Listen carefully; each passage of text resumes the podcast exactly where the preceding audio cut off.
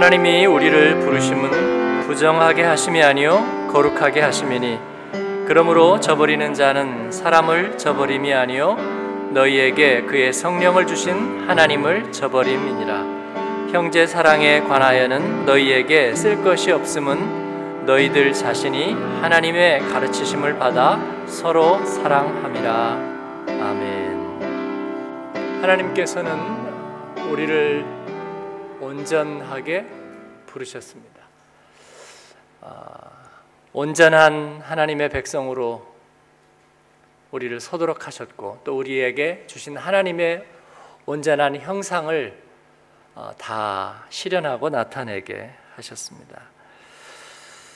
네, 그러지 못하도록 어, 우리를 일그러뜨리는 것이 바로 어, 죄의 힘입니다.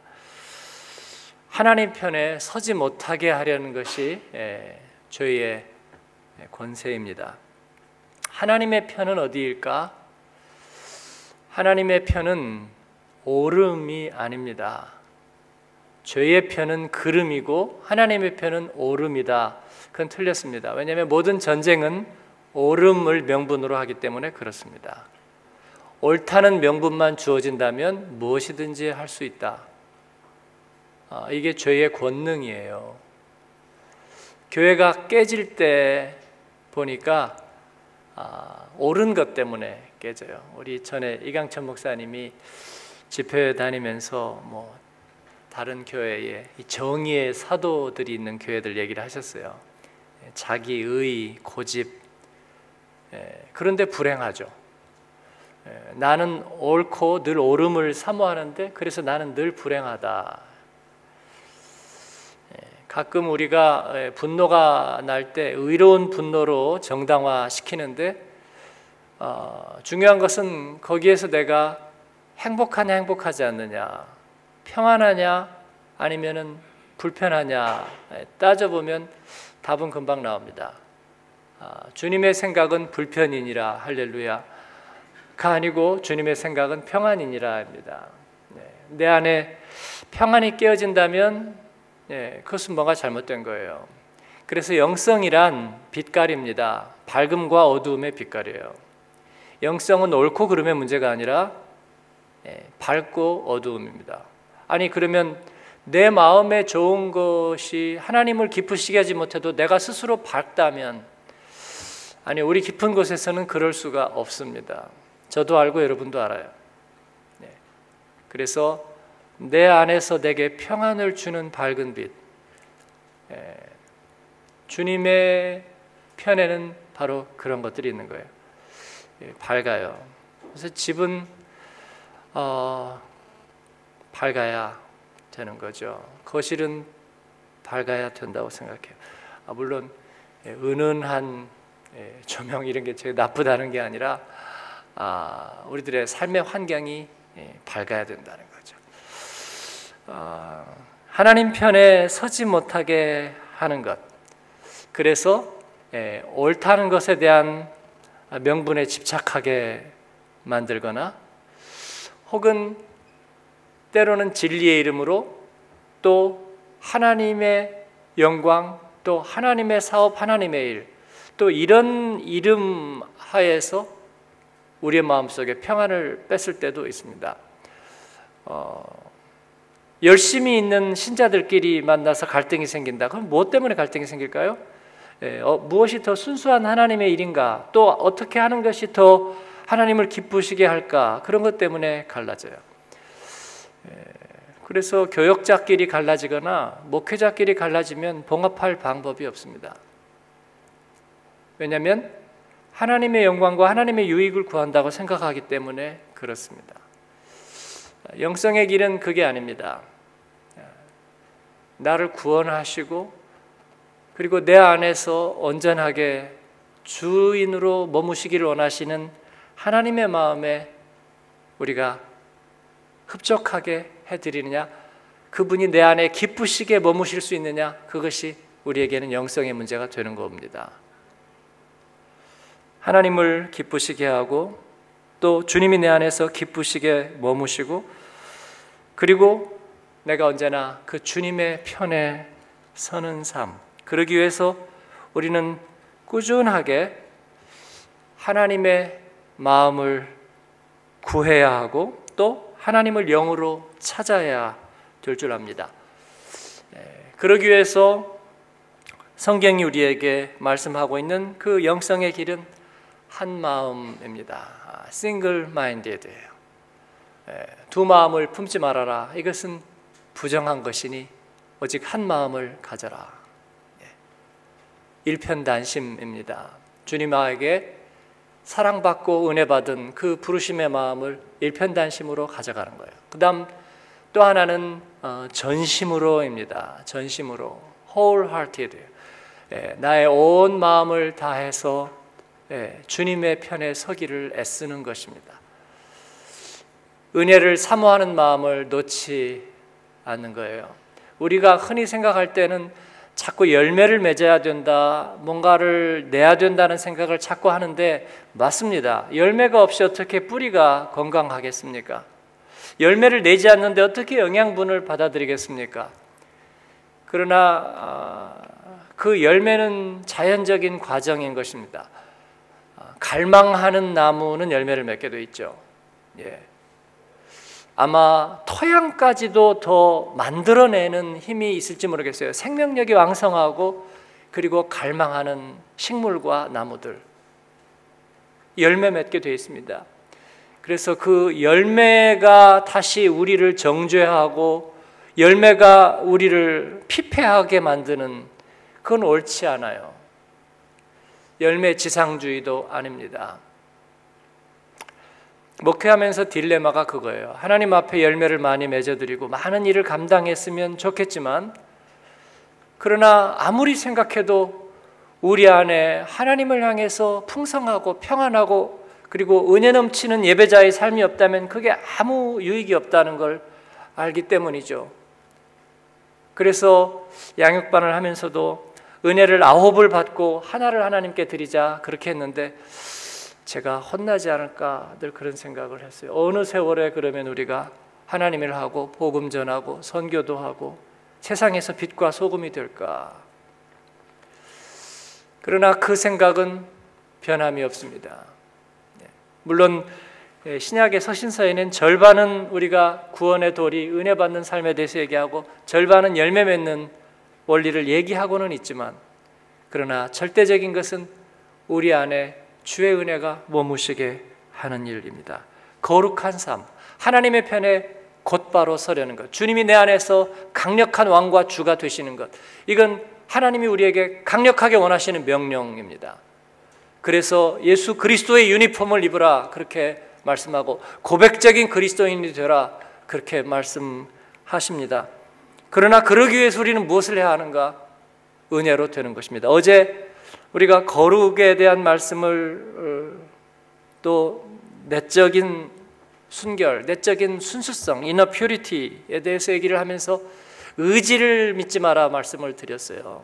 그랬더니 우리 목사님들이 그걸 어떻게 생각해야 될지 한참 생각했습니다. 그래요. 왜냐하면 우리에게 성화란 하나님을 우리 마음의 중심에 두고 예수님을 닮아간다는 것은 결국은 의지와 결단의 문제가 아닐까 그런 생각인데 의지를 믿지 마라.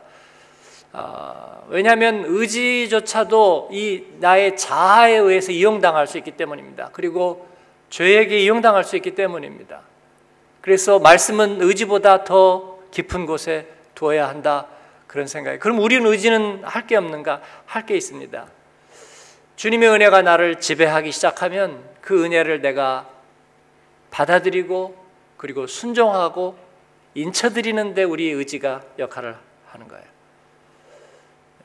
내가 의지를 정해놓고 주님의 말씀을 구하면 예, 그건 항상 왜곡되더라고요.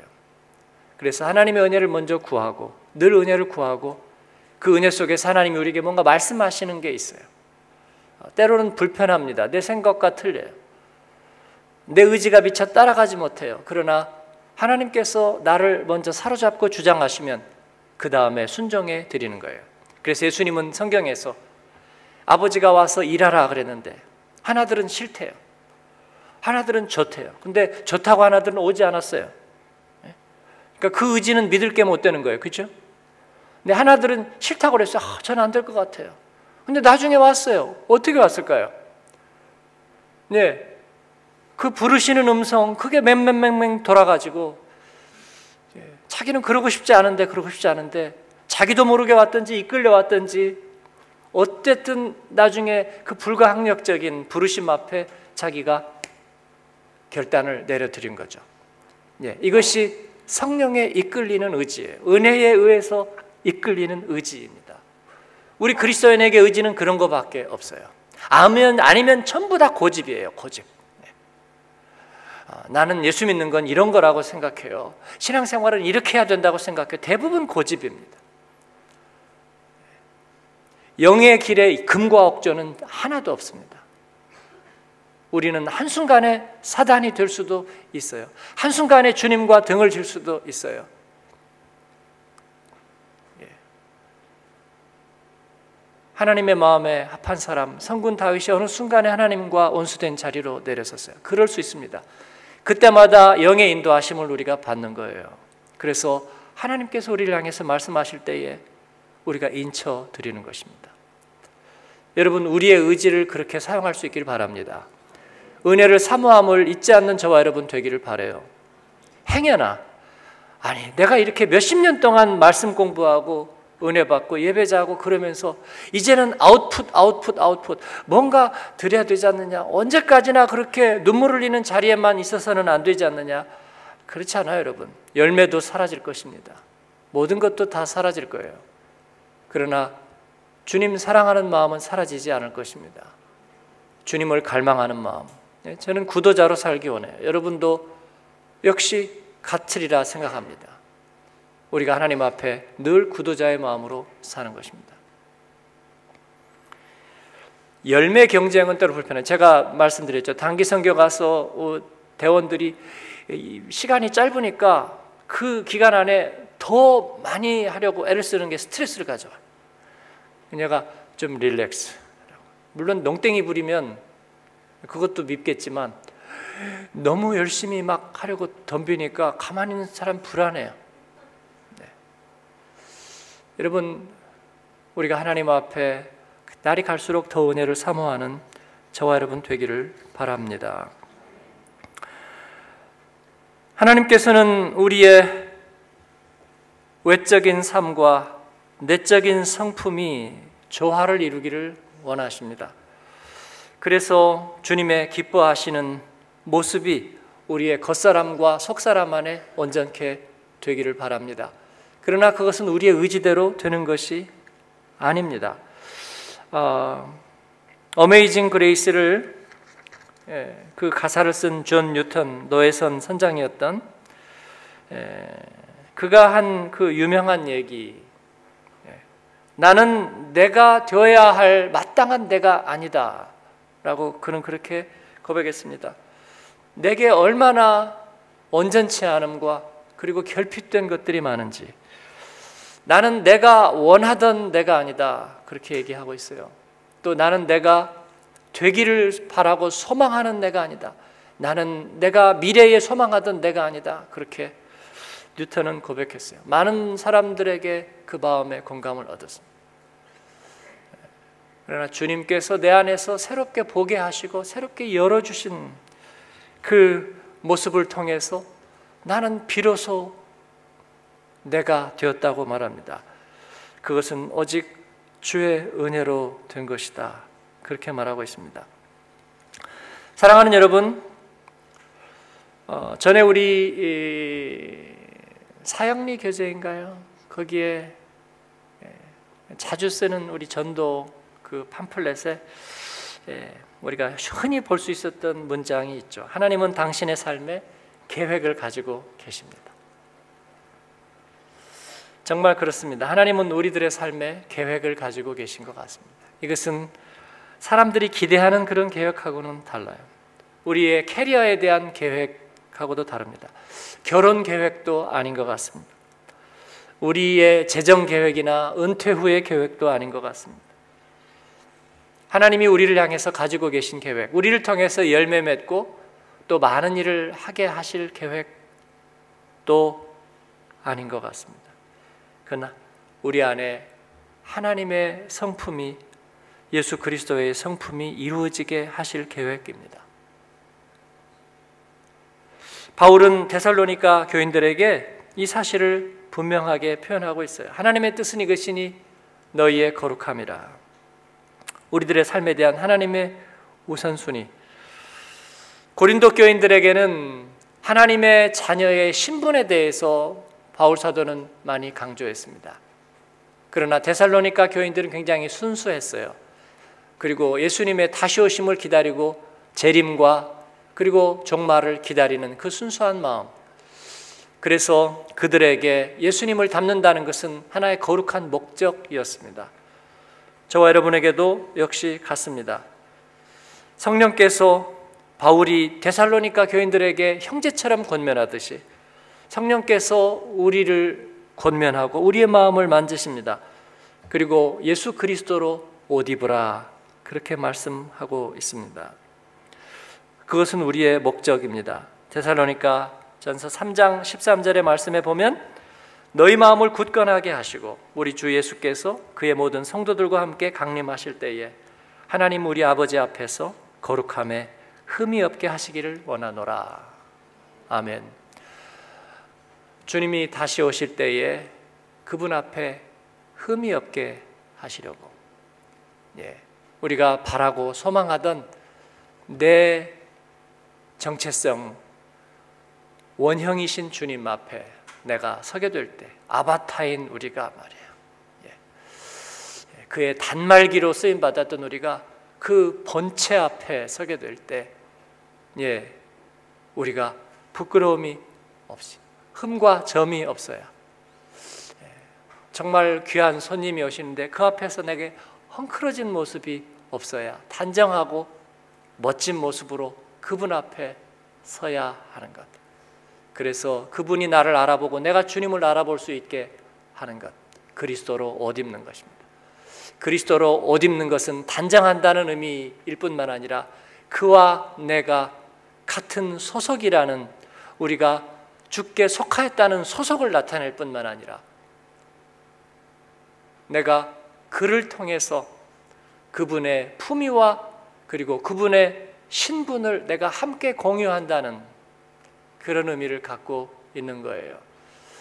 그리고 내가 옷 입는다는 것은 고백적인 의미가 있는 것입니다. 자기가 유니폼을 입고 부끄러워한다면 어떻게 될까요? 저는 어, 이 독일의 서비스업에 종사하는 분들이 어, 굉장히 그 일에 자부심을 가지고 있는 모습들을 많이 봤습니다. 왜냐하면 이 서비스업의 공공 서비스 말이었어요. 청소라든지 뭐 이런 쪽 청소차라든지 그런 분들이 대부분 어, 독일 사람들이에요. 외국인이 아니라 왜 그럴까 제가 생각을 많이 해봤거든요. 길가에서 도로 작업을 한다든지 그런 분들이 독일 사람들이 많아요. 예. 독일 사람들 표현대로 어, 비오 도이체 순수 독일. 예. 우리한테는 별로 좋은 표현이 아닌데 비오. 우리는 그 뭐예요? 케미칼이에요? 어, 비오 도이체인데 그 왜 그 공공 서비스업에 하는 분들이 독일 사람들이 많을까 하니까 보니까 그게 커뮤니케이션이 굉장히 필요하더라고요. 그래서 독일어가 좀 잘 안 되면요 불편해요. 네, 그래서 독일 사람들이 많은데 네, 그 보수를 많이 받는 일도 아니고 험한 일이잖아요. 쓰레기 비우고. 근데 그 쓰레기차 뒤에서 이렇게 있다가 이렇게 매달려서 가는 분들이 예, 옷 뒤에다 FBI 이렇게 써놓은 분들이 많았어요. 야광 FBI. 예, 되게 멋있어요. 제가 주물 공장에서도 아르바이트를 해본 적이 있어요. 유학할 때. 근데 막 쇳가루도 마시고, 예, 그다음에 자동차 이 브레이크 판을 이렇게 주조해 가지고 막 쏟아져 나오거든요. 그거를 이제 그 안전 장갑 끼고 갔다가 이렇게 쌓는 건데요. 안전 그것도 쓰고. 아 근데 거기에 이제 그 감독을 하면서 같이 일을 하는 사람도 역시 독일 사람이었는데 그 예, 먼지도 있고 막 쇳가루도 날리고 그 다음에 저도 거기서 이게 그 뜨겁거든요. 하나에 10kg짜리인데 그걸 이렇게 집어가지고 불순물들이 막 같이 쏟아져 나와요. 그러니까 잘못하면 다치기도 하고 예, 이제 3교대로 하니까 어, 야간조로 들어가면 졸리기도 하고 저도 그거 하나 잘못 떨어뜨려 가지고 예,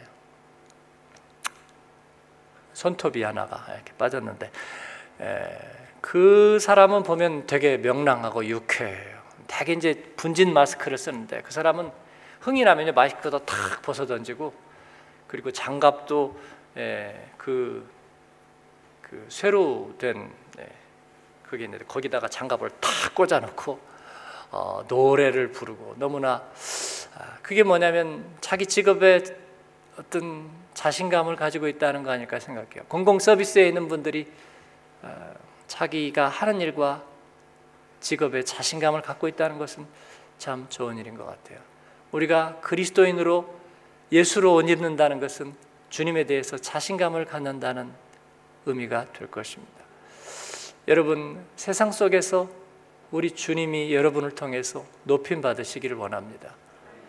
이것은 우리가 가지고 있는 가장 중요한 거룩함의 옷 중에 하나입니다. 여러분 고백적인 그리스도인이 되십시오. 어, 이전보다 더 고백적이 되시기를 바랍니다. 자녀를 하나님의 자녀로 키우고 그리고 그 복음의 옷을 입히는 일에 우리가 주저하지 않기를 원합니다. 믿음의 가정들이 후회하는 거 한 가지 있어요. 나중에 자녀들에게 더 온전하게 그리스도인으로 세웠더라면 하는 아쉬움을 갖는 것입니다. 제가 보니까 어와나가 좋아요. 네. 또 수요일도 어, 종이 접기도 하고 네. 뮤지컬도 하고 하면서 아이들이 말씀과 가까이 설 수 있는 게 좋아요. 네. 말씀을 많이 암송하고 그러면서 그들이 마음의 옷을 그리스도로 옷 입는 그러다 보면 예 주님의 은혜를 늘 사모하는 삶을 살게 되고 어느 날 앞에서 이렇게 간증하게 될 거라고 저는 생각합니다. 그리스도로 옷 입으라. 이것은 성령께서 우리에게 주시는 자상한 권면입니다. 그리스도로 옷 입으라. 이것은 우리 그리스도인의 삶의 목적이에요. 그리스도로 옷 입으라. 이것은 예수님이 명령하신 거예요. 그리고 하나님이 기뻐하시는 일이에요. 그리고 우리가 그리스도인으로 사랑하며 살면서 반드시 그래야만 할 수 있는 일이에요. 그렇지 않으면 우리에게 이 모든 일에 주께서 심판하시리라, 신원하시리라 그렇게 말씀하고 있어요. 변화된 삶을 위해서 우리는 반드시 그래야만 됩니다. 예수로 옷 입는 저와 여러분 되기를 축원합니다. 그들이 완전할 수 있을까?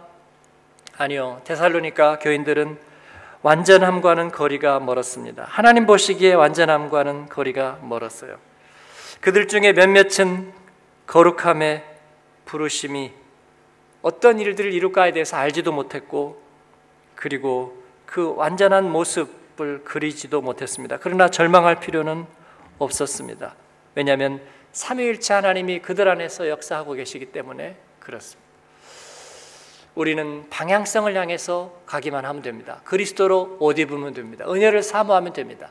성령께서 깨우치시고 우리의 방향을 붙잡아 가실 것입니다. 네. 여러분의 의지를 그냥 하나님께 드려 버리십시오.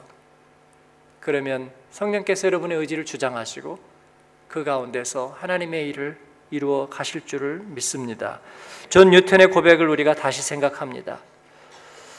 나는 내가 원하던 내가 아니다. 내가 소망하던 내가 아니다. 내가 되기를 원하던 내가 아니다. 그러나 주의 은혜 안에서 그 기가 막힌 주님의 은혜 안에서 나는 눈을 뜨게 됐고 그리고 내가 되었다. 이것이 우리의 고백과 간증인 줄로 믿습니다. 그 길을 변함없이 가는 저와 여러분 되기를 주님의 이름으로 축복합니다. 아멘.